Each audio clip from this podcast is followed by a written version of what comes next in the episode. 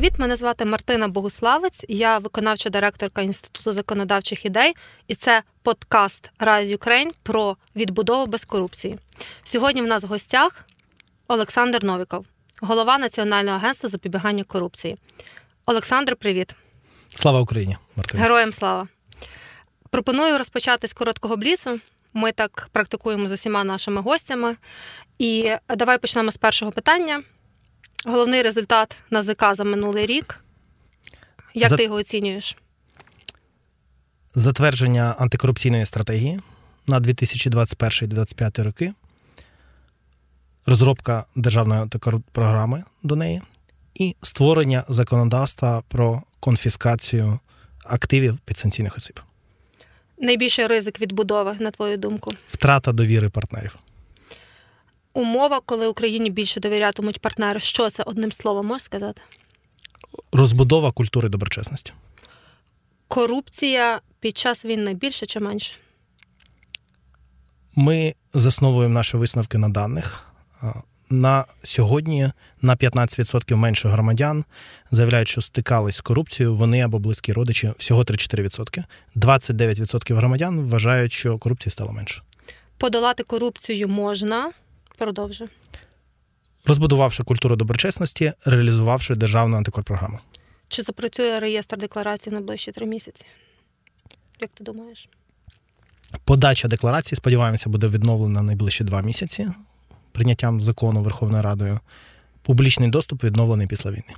Окей, найголовніше завдання на 23-й рік для НАЗК? Реалізувати заходи державної антикорпрограми, заплановані на 23-й рік. Зараз питання, яке ми ставимо стандартно обов'язково всім гостям. Найперше твоє завдання, яке ти ставиш для себе особисто і для НАЗК після перемоги? Масштабувати досвід НАЗК як високоефективної організації. Приклад для мене. Продовж. Я би сказав також Вінстон Черчилль, як і для багатьох, тому що він ставив амбітні цілі перемоги тиранії. Як і Україна. І останнє. Я спокійний, коли?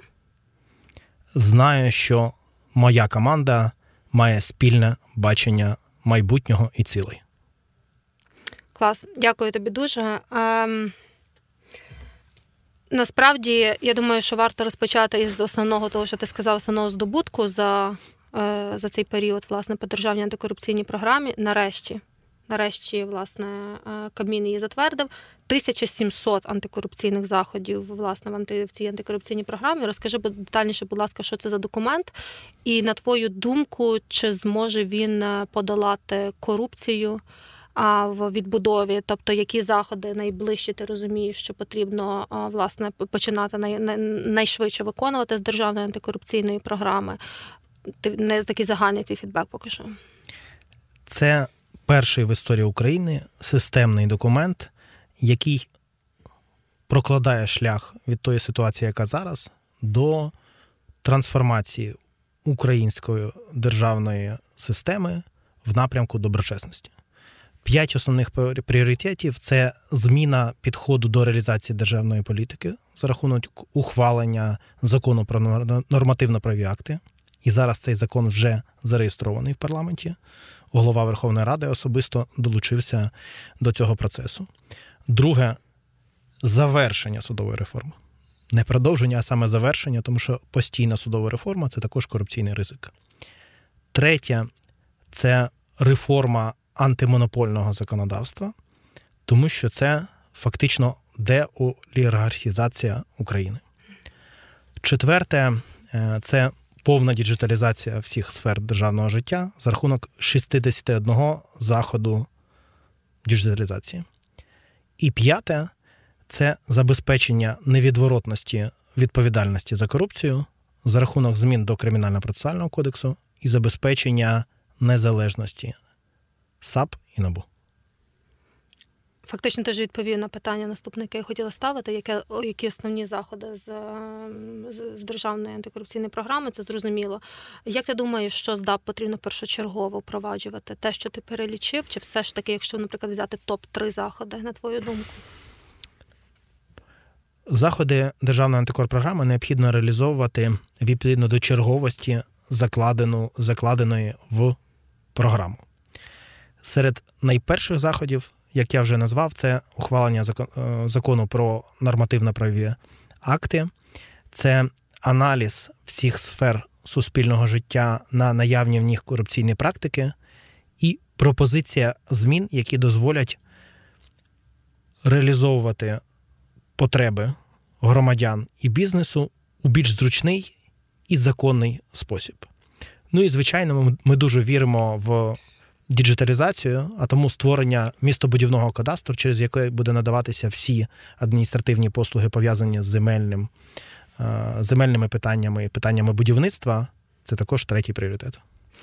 Як ти думаєш, чому воно так довго було на затвердженні? Ну, тобто, ми розуміємо, чому воно так довго було на затвердженні 3 місяці в Кабміну. Ви задоволені в НАЗК кінцевим варіантом редакції порівняно з проектом, який був? Що ти по цьому можеш сказати? Ми не бачили кінцевого тексту Державної антикорупційної програми. Знаємо, що були наміри певних сил виключити з програми індикатори досягнення цілей. Ми категорично проти цього, тому що це порушення закону України про запобігання корупції, порушення Конвенції ООН проти корупції, і це не дозволить ні НАЗК, ні уряду, ні суспільству зрозуміти, чи реалізується Державна антикорупційна програма. Тому чекаємо остаточного тексту від уряду. Хочу сказати, що Державна антикорпрограма була проголосована в суботу у Львові на засіданні Конгресу регіональних і місцевих громад за участі президента. А отже, якщо індикатори раптом пропадуть з Державної антикорпрограми, це буде означати, що відбулася фальсифікація документа на очах у президента. Почули, зафіксували. Окей, а як ти думаєш, 1700 антикорупційних заходів, це не забагато? Є шанс, що їх можна реально всіх реалізувати менше, ніж за 3 роки? Оскільки відповідальних там дуже велика кількість органів державних. У питанні є відповідь на нього. Велика кількість державних органів залучена до реалізації Державної антикорпрограми. Основна частина на НАЗК – це 26%. Другий орган по кількості заходів – це Мін'юст, 12%. Ми впевнені, що скоординовані узгоджені дії дозволять реалізувати за 3 роки всі ці заходи. Почули. Найголовніше, як ти думаєш, чи можна говорити про затвердження державної цієї антикорупційної програми, про те, що будуть якраз створені, зафіксовані в ній, наприклад, є СУВ, зокрема, ми з коаліцією напрацьовували. От саме ці інструменти, завдяки тому, що вони внесені в Державну антикорупційну програму, створення таких інструментів, чи можна буде говорити, що це якраз ці інструменти, які і створять процедури прозорої відбудови, що там дійсно можна говорити про якісь не затвердження, знаєш, просто методик і створення нормативки, а створення реально діючих інструментів, діджитал-інструментів, які вплинуть на відбудову прозору. Ми віримо в конкретні практичні інструменти. В 2020 році, коли розроблялася антикорупційна стратегія, відповідний розділ називався «Впровадження системи контролю за будівництвом і експлуатацією доріг». Очевидно, що на момент затвердження антикорупційної стратегії війну фактично, і це ще, знову ж таки, свідчить про важливість документа для України. Ми при підготовці Державної антикорупційної програми команда НАЗК змінила відповідний розділ, і тепер він має назву і очікуваний стратегічний результат за рішенням уряду – це якраз впровадження системи контролю за відновленням. Тому ми віримо, що це діджиталізація, направлена на контроль за будівництвом не тільки доріг, а й в цілому відновленої інфраструктури, є практичним інструментом, який забезпечить доброчесність відновлення, довіру партнерів, а значить і кошти на відновлення. Ти говориш про довіру партнерів. Дуже багато спілкуємося, власне, з міжнародниками, і вони одним із таких пунктів, який для них теж важливий для того, щоб цю довіру для України збільшити, примножити, є, власне, відкриття реєстрів, відкриття реєстру декларацій. Скажи мені, будь ласка, чи є взагалі журналісти, громадські організації, медіа, які не питають тебе нарешті, коли відкриються декларації. Розумію, що це питання номер один. Ми в січні ще з коаліцією Rise зверталися про відкриття, власне, всіх реєстрів, в тому числі реєстру декларантів. Вже G7 про це говорять. В березні взагалі петиція вже набрала необхідну кількість голосів.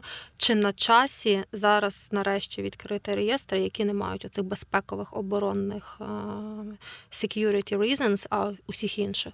НАЗК впевнена, що всі реєстри, які можуть бути відкриті і не зашкодять безпеці і життю громадян України, мають бути вже відкриті.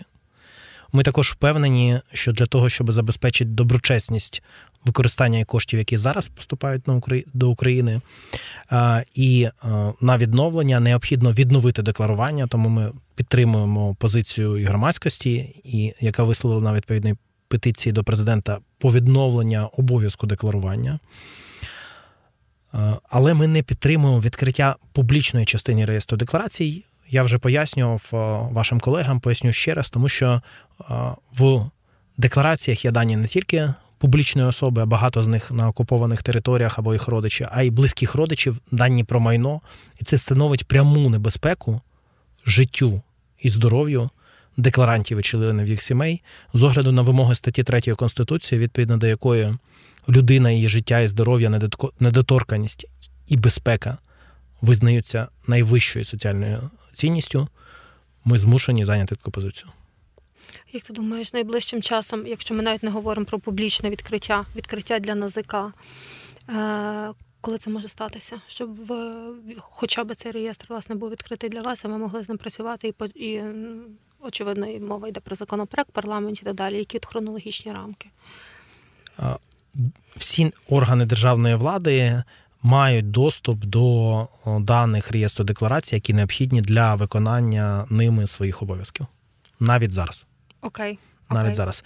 Ми впевнені, що як тільки українська армія деокупує окуповану територію України, якщо раптом на цьому війна не закінчиться, ми або ті сили, які є в українській армії, бо є і російські підрозділи, продовжать звільнення і Росії від тиранії.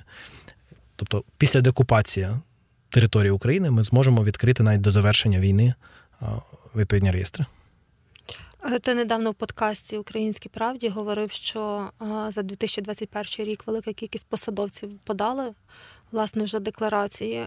Ти можеш сказати, що це за високопосадовці, можливо, топ-посадовці? Можна якось ці декларації для громадськості окремі опублікувати? Я так розумію, що НАЗК багато чого має цікавого, але просто через безпекові причини ви поки що це не відкриваєте. Хто з топ-посадовців подав за 2021 рік, можна сказати? З Офісу Президента подали декларації пан Сибіга і пан Шурма. З міністрів... Хто це? Шурма – це заступники керівника Офісу Президента України. З міністрів декларації подали міністр оборони. Він якраз демонструє лідерство в цьому питанні. І міністр освіти, тобто Резніков і Шкарлет. І подали декларації також 5 губернаторів. 5 голів військово-цивільних адміністрацій. З депутатів, з 405, які зараз мають мандати, подали декларації 28 народних депутатів. З суддів десь третина за 2021 рік подали. І навіть за 2022 рік подали декларації 163 судді. Тобто люди подають деякі вже не тільки за 2021 рік, а за 2022 декларації. Близько 6% за 2022 рік. При відсутності обов'язку декларування. Це свідчить про те, що звичка бути доброчесним перед суспільством за рахунок подачі декларації вже стала частиною культури державних службовців України.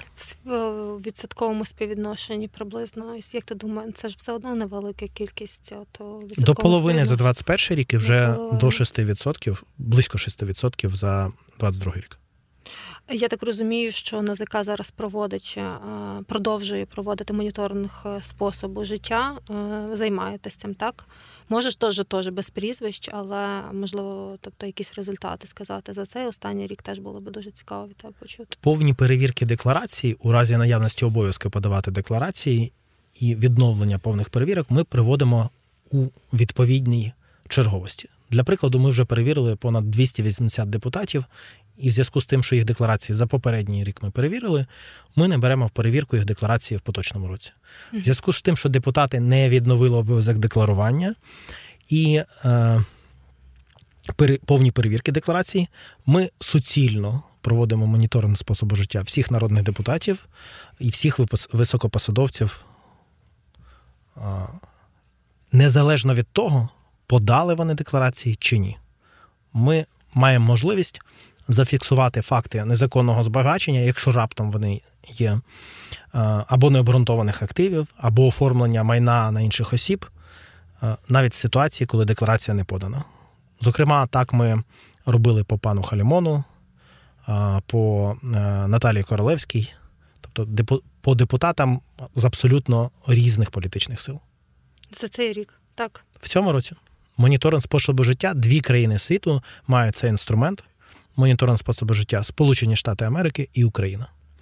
Тому навіть якщо посадовець намагатиметься оформити майно на третіх осіб, яким фактично користуватиметься, ми знайдемо це, сформуємо відповідний обґрунтовий висновок і направимо до спеціалізованої антикорупційної прокуратури для конфіскації такого майна або для реєстрації кримінального провадження за незаконне збагачення, якщо це понад 6 мільйонів гривень, і конфіскації, і ще після притягнення до кримінальної відповідальності. Хочу зазначити, що якраз кілька днів тому завершилась кампанія декларування неоподаткованих доходів, відповідно до закону, прийнятого парламентом. Всі, хто має майно або доходи, не підтверджені оподаткованими доходами, все таке майно, у разі, якщо ці особи займуть посади з категорії А або Б Державної служби, НАЗК у ході повних перевірок, у разі фіксації таких фактів, має можливість конфіскувати, ініціювавши питання перед САПом. Ну, і ви цим фактично займаєтеся зараз. Так. Окей. Давай перейдемо трішечки, чуть-чуть із вашого основного такого профілю до питання відбудови. Я знаю, що в тебе є профільний заступник, який буде відповідати за прозору і підзвітну відбудову. Скажи мені, будь ласка, чи ви напрацьовували якісь плани попередні? Чи ставили для себе теж якісь дедлайни, хронологічну рамку, які мають проведені бути заходи, і які ви бачите взагалі для себе загальний такий фреймворк, в чому найкраще, які запобіжники створити для прозорої відбудови, було б дуже цікаво почути. Ярослав Любченко має бекграунд попередній, він працював з командою Уляни Супрун, Макса Ніфьодова в митниці, а також в прозоро-продажі. Тобто він має досвід роботи з IT-інструментами запобігання корупції.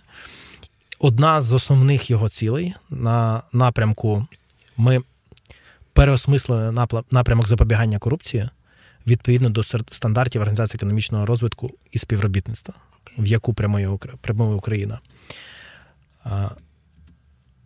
OECD прямо зазначає, що стратегія заснована на встановленні все більшої кількості правил, забезпечення їх впровадження і притягнення відповідальності за недотримання, має обмежену ефективність.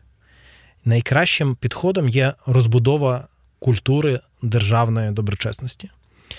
Тому ми в частині відновлення віримо як в IT-інструмент, в систему контролю відбудови, так і в широкий контекст розбудови доброчесних організацій. І це якраз є пріоритетом нового заступника Ярослава Любченка. Більше того, ми вже підготували проєкт посібника з розбудови доброчесних організацій, який будемо пілотувати, в тому числі з організаціями, залученими до відбудови.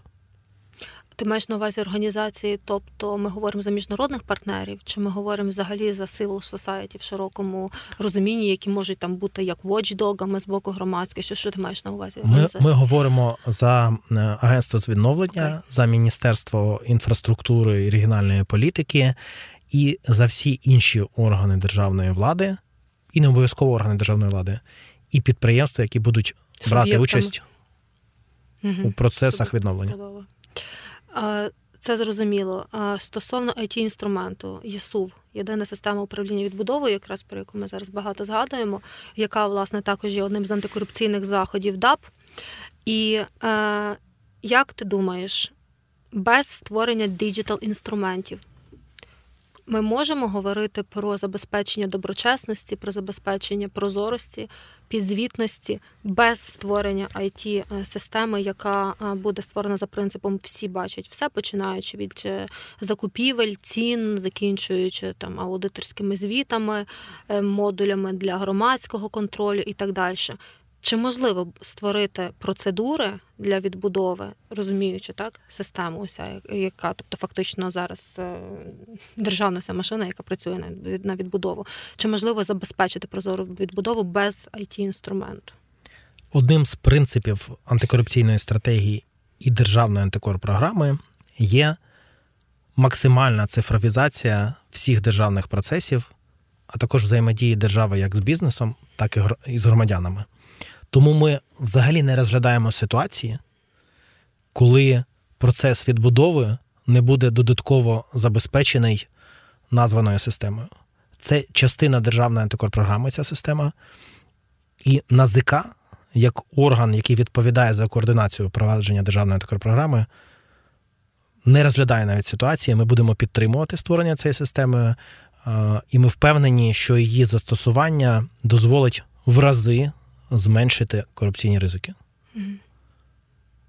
Ми впевнені, що навіть разів 10 це зменшить корупційні ризики. Поки не створений цей діджитал-інструмент, тобто поки буде відбуватися його запуск, величезна кількість фондів відбудови працює, величезна кількість, власне, створена, рахунків, спецрахунків, фандрайзингова платформа United24, там теж рахунки в Національному банку створені для міністерств, і я знаю, що теж один з профільних замів твоїх, Вишневський Андрій, він теж працював от саме по United24, вони аналізували більше нормативку, порядки використання цих коштів, там теж були корупційні ризики, їх змінювали в декількох читаннях. Який тоді зараз запобіжник до створення діджитал-IT-інструменту, як зараз контролювати весь цей, насправді, величезну кількість фондів, які працюють вже на національному рівні, на регіональному, ти теж уявляєш, кожна громада свої міжнародні якісь партнерства створює і якось теж акумулює кошти, і їх розподіляє і використовує, як зараз можна які запобіжники, враховуючи, що там закриті, що велика кількість закритих опендати даних, як зараз можна це контролювати? United24 вся звітність і про використання коштів повністю відкрита і перевіряється аудиторськими компаніями, і кожен може перевірити. Щодо коштів, які використовуються територіальними громадами, очевидно, що має частину своєї роботи робити Державна аудиторська служба. Я сподіваюся, вона якраз її робить. Звичайно, важливим інструментом не запобігання корупції, а гарантування доброчесності. Ще раз закликаю вживати саме таку термінологію, бо це останнє, бо саме так вимагає стандарти ОСД. Забезпечується в тому числі через використання системи Прозоро, оскільки не повністю обмежено використання при процесах відбудови. По контролю, я так розумію, що ти вважаєш, що все одно найголовнішим суб'єктом, і це логічно, capacity, якого ми повинні збільшувати, це Державна, власне, аудиторська служба, Рахункова палата, які відповідальні за контроль використання коштів. Створюється зараз МПКД, це міжнародна платформа координації донорів. І теж лунають заяви, що міжнародники теж хочуть контролювати теж з свого боку, власне, як будуть використовуватися кошти. General Office, який створений з боку теж, власне, партнерів західних штатів. Тобто вони вже цей офіс запустили, презентували, що такий General Inspector Office працює. Ви можете повідомляти про корупційні ризики, власне, які стосуються відбудови. Нам тут на кого більше полягатися? На міжнародників, які будуть контролювати прозоре використання коштів, чи, от, власне, сподіватися, що Державна аудиторська служба і Рахункова палата якісно зможуть справитися з таким завданням самостійно? Є таке поняття, як вивчена безпорадність. Я абсолютно впевнений, що те, що ми не зробимо самі, сформує у українців вивчену безпорадність і зробить Україну, зараз Україна суб'єктна держава, не суб'єктною державою, а несуб'єктність – це те, чого хоче ворог. Ми вже бачили приклад держави, де все робили міжнародні організації, це Афганістан. Україна не Афганістан, ми маємо потужні інституції.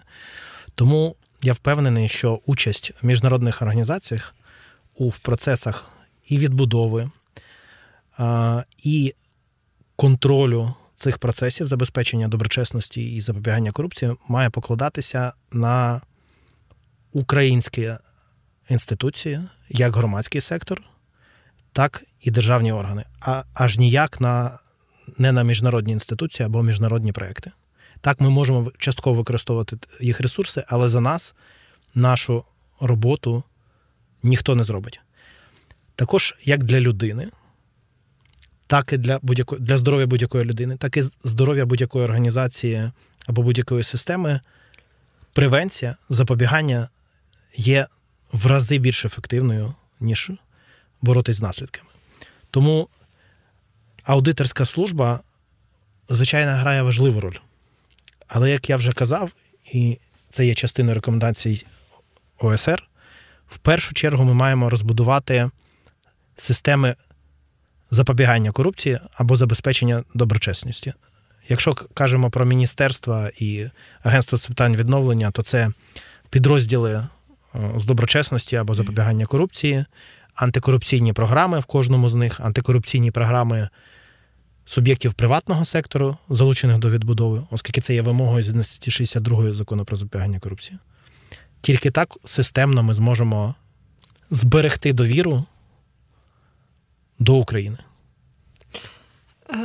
Дивися, ми зараз бачимо також, що насправді зараз появилося вікно можливостей для перезапуску інших інституцій, в тому числі, до прикладу, якщо ми говоримо про правоохоронні органи, які беззаперечно будуть дотичні до розслідування, в тому числі і злочинів, які можуть бути, власне, діяннями під час майбутнього процесу реконструкції і відбудови.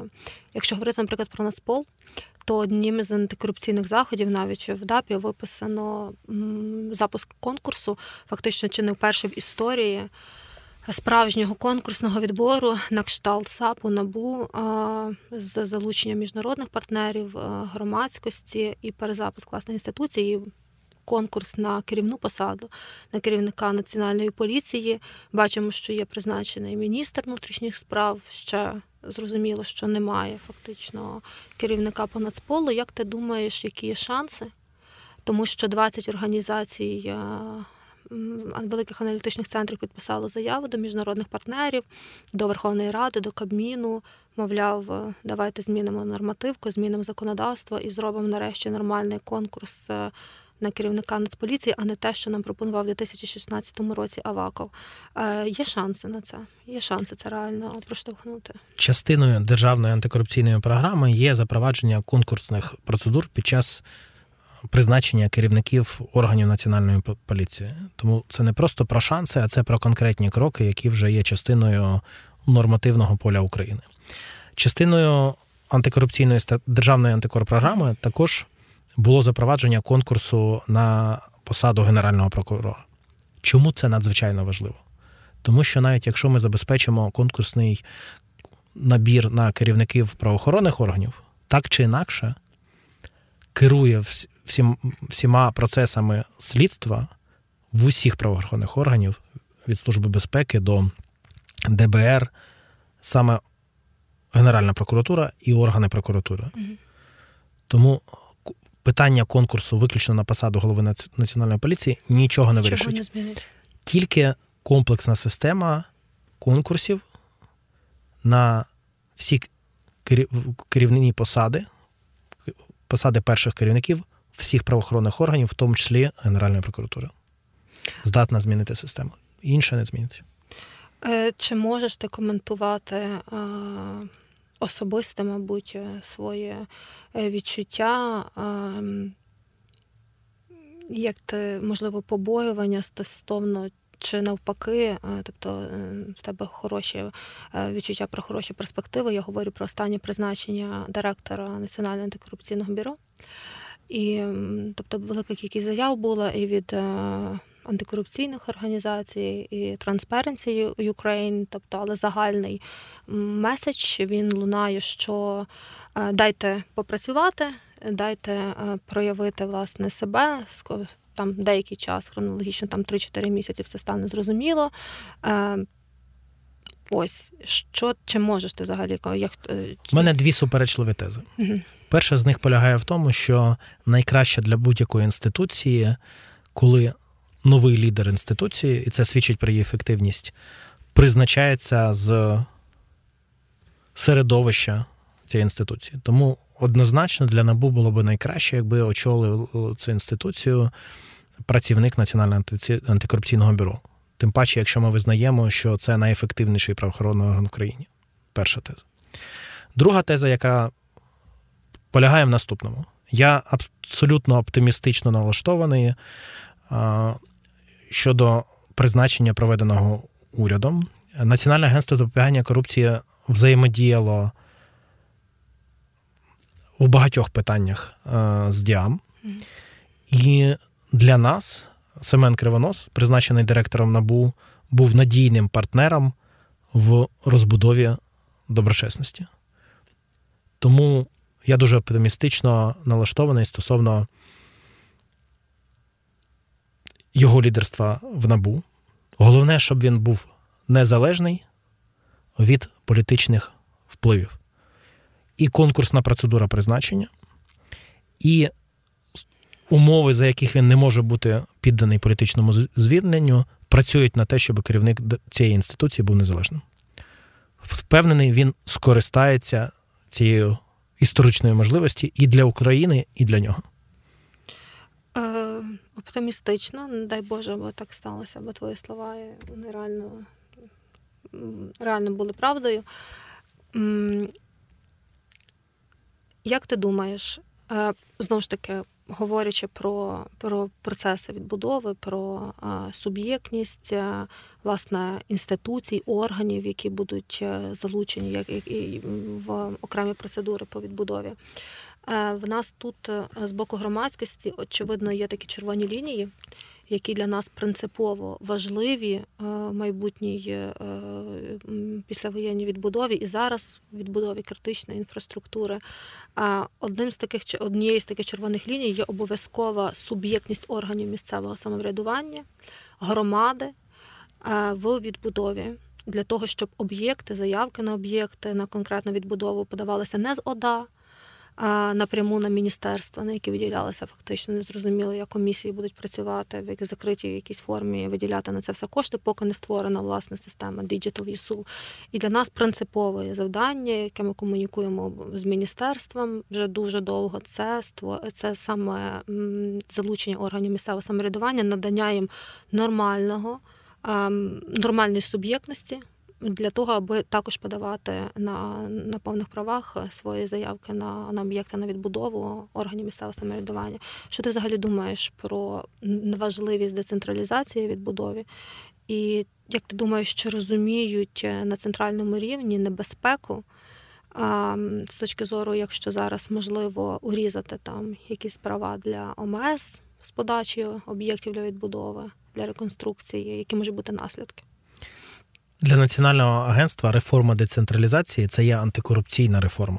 Тому що коли влада наближається до громадян, це забезпечує більшу відкритість всіх процесів, які відбуваються, і підконтрольність влади громадянам.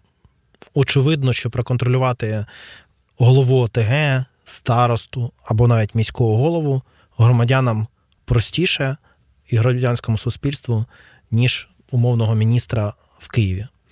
Тому Національне агентство для того, щоб забезпечити доброчесність органів місцевого самоврядування і їх участь в усіх державницьких процесах, і в тому числі процесах відбудови, створило навіть окремий відділ державної політики доброчесності в органах місцевого самоврядування, однією з цілей якого є якраз забезпечити і адвокатувати участь органів місцевого самоврядування у всіх процесах, пов'язаних з розподілом коштів і використанням коштів на відновлення.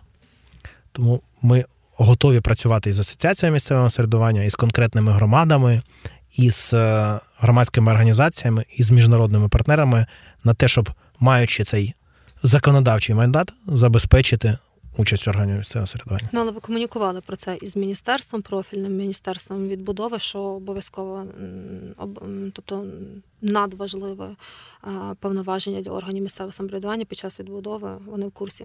Окей, ми зараз з коаліцією громадських організацій спілкуємося із керівником новоствореного агентства з відновлення Мустафою Наємом. І насправді дуже нескладне завдання стоїть перед його командою, і ми розуміємо виклики усі. І тут також розуміємо, що на базі Укравтодору фактично створене агентство, і вже є велика кількість фактично регіональних підрозділів, філій Укравтодору, мова йде про САДи, про служби автомобільних доріг регіональні. От наскільки ми розуміємо, що на їхній базі будуть створюватися, переформатовуватися і створюватися регіональні офіси антикорупційні, які в тому числі будуть відповідати за, тобто вже лунали такі тези, які будуть відповідати за прозору відбудову. Я думаю, що ти знаєш, що не дуже працює Інститут антикоруповноважених на місцях. Ми з громадськістю будемо всіляко допомагати там тренінгами, навчаннями, посиленнями, залучати міжнародників для того, щоб, власне, посилити їхню роль. Чи віриш ти, що антикоруповноважені на місцях, в регіонах зможуть ефективно дійсно якось створювати якісь прозорі механізми, боротися з корупцією? Чи це має бути абсолютно повний перезапуск Інституту антикоруповноважених, бо поки що це не дієва історія? Антикоруповноважений – це інструмент керівника будь-якої організації в забезпеченні доброчесності процесів. В англійській мові слово «integrity» – доброчесність – має два виміри. Це етичний вимір, це про культуру, і другий вимір – це про системність, про ефективність функціонування тієї чи іншої інституції. Ми абсолютно впевнені, що уповноважений без tone of the top, без тону згори, без розуміння керівника організації не зможе реалізовувати ефективно свою функцію. Саме тому ми за останні 3 роки створили багато матеріалів для самих уповноважених, щоб вони розуміли свою роль і бізнес-процеси, які вони реалізують, свої функції. 24 функції закріплені в нормативних актах. Ми оновили антикор-програму, ми оновили методику управління корупційними ризиками. І зараз ми перейшли на інший, більш стратегічний етап підготовки посібника для керівника будь-якої інституції, в тому числі служби автомобільних доріг або там регіональної служби відновлення, яка дасть комплексну відповідь керівнику на питання, чому він має забезпечити систему комплаєнсу, систему запобігання корупції в організації, і яким чином ця система забезпечує ефективність всіх процесів в організації, безпеку самого керівника за рахунок відсутності претензій від правоохоронних органів. І третє, саме цей продукт має пояснити, чому доброчесність є стратегією довготермінового успіху в новому мережевому цифровому світі, де інформація вільно циркулює, і тому дані про будь-які твої порушення рано чи пізно стануть публічними. сенситив таке питання. От ми зараз сьогодні багато дуже говоримо з тобою за корупцію. А як ти вважаєш, де межа... Про доброчесність. Про доброчесність, про превенцію. Де межа? Як правильно, точніше, не як правильно, а рівень оцього допустимого зараз комунікації публічної про наявність корупційних ризиків, аби це було достатньо для того, щоб реагувала топ-верхівка посадова і не занадто, аби не зробити шкоду на міжнародній арені стосовно, мовляв, що тут просто поголовна корупція, хоча це ми розуміємо, що в деяких кейсах це абсолютно історія, яка просто... Ми це виріжемо. Так, тому важливо зрозуміти, де знаходиться червона лінія і межа, коли ми комунікуємо публічно про корупцію, але тобто ми не розганяємо це до такого рівня, коли нам можуть перестати довіряти міжнародні партнери і виділяти гроші на відбудову, допомагати зброєю і так далі. З 2004 року, з часу помаранчевої революції, Росія готувала знищення української державності і захоплення України. Угу. Частиною плану з захоплення України було показати нашу державу як неспроможну державу, і частиною цього наративу було показати Україну як державу тотально корумповану. Цифри доводять, що Росії це вдалося.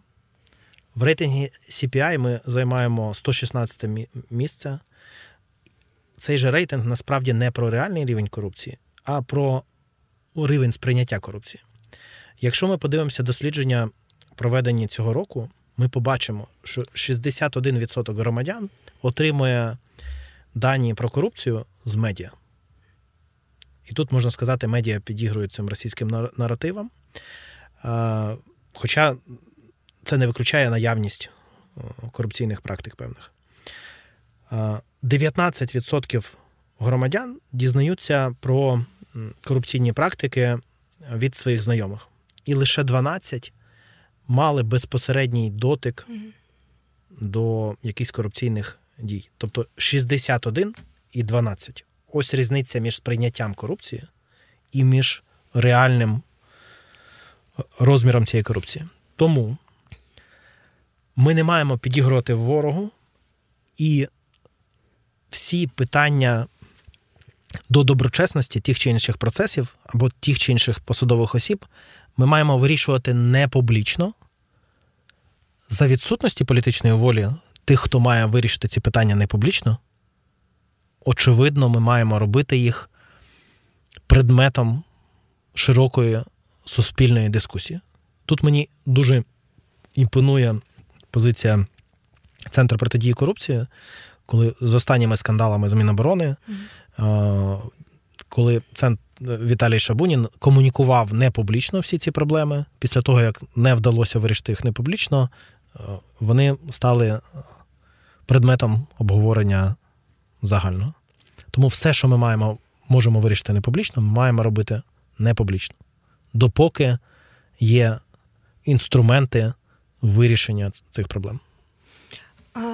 Скажи мені, будь ласка, як робота НАЗК змінилася зараз під час війни? Все, що ти розказав мені на початку подкасту, я розумію, що ви дуже багато працюєте і над моніторингом способу життя, і навіть декларації вам для цього не потрібні. І я так розумію, прізвищ вас багато десь записано, просто ви це все не публікуєте. Як змінилася робота НАЗК? Чи багато працівників НАЗК мобілізовані? І як вплинула війна саме на вас внутрішньо в організації роботи? 20 працівників НАЗК зараз перебувають в Збройних силах України. 3 з них загинуло. Ми, крім основної роботи над доброчесністю, фактично є санкційним органом. В країні після року війни не створено орган, відповідальний за санкції. В цьому питанні ми працюємо на 3 напрямках. Це створення порталу «Війна і санкції». Це єдина в світі і найбільша база даних про всі санкції, застосовані проти Росії у зв'язку з її агресією. Друге – пошук майна росіян, які перебувають під санкціями, і надання матеріалів Мін'юсту для конфіскації. Третє – аналітика обходу санкцій і надання цих матеріалів МЗС і нашим партнерам для того, щоб ліквідувати схеми обходу санкцій. Окремий проєкт – це міжнародні спонсори війни, до яких ми внесли Метро і Ашан за останні 2 тижні. Це публічний тиск на великі компанії, які продовжують працювати в Росії. І список ганьби – це іноземці, які працюють в російських компаніях до сих пір. Багато з них вже завдяки нашій роботі звільнилися. Якщо брати основний функціонал, ми переформатували повністю роботу Національного агентства і створили окреме управління мінімізації корупційних ризиків і впровадження стандартів НАТО в нашому агентстві, яке має забезпечити доброчесність сил безпеки і оборони. Тобто практики найкращі міжнародні ви стараєтесь впроваджувати, який, до речі, для тебе є орган міжнародного досвіду по боротьбі з корупцією, можливо, зразковим з міжнародної практики, на які би ви хотіли рівнятися, або кращі практики, якого запозичити? Можливо, організація, не обов'язково орган. Влітку 2021 і в грудні 2021 року Національне агентство було учасником 2 сесій Генеральної асамблеї ООН, присвячених Конвенції ООН проти корупції. Ми спілкувалися абсолютно з усіма країнами світу, з агенціями запобігання корупції. І це спілкування із головами Генасамблей дало нам можливість зрозуміти, що створені на сьогодні в Україні інструменти запобігання корупції, в першу чергу IT-інструменти, є найкращими в світі. Є в бізнесі таке поняття, якщо ти хочеш бути першим, ти не маєш оглядатися на конкурентів, а маєш працювати так, щоб твоя робота могла бути еталонною. На сьогодні в Україні вже еталонний реєстр декларацій, який автоматично перевіряє всі 700 тисяч декларацій, найсучасніший реєстр звітів політичних партій,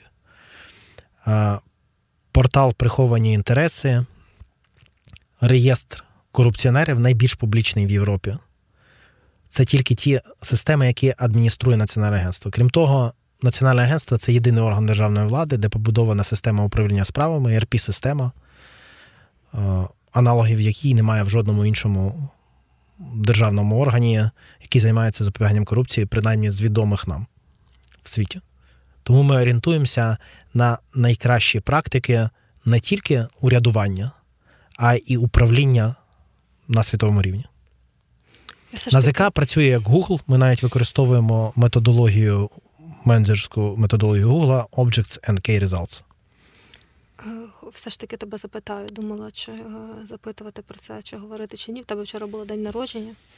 Останнє питання. З чим, до речі, тебе вітаємо з цим, по-перше. А по-друге, яке було бажання? Озвучиш? Перемога війни і розвал Росії. Перемога війни і розвал Росії. Це прекрасно. На цьому і закінчимо. Це довготермінова безпека нашої країни. Абсолютно. Дай Боже, би так і було. Дякую тобі дуже.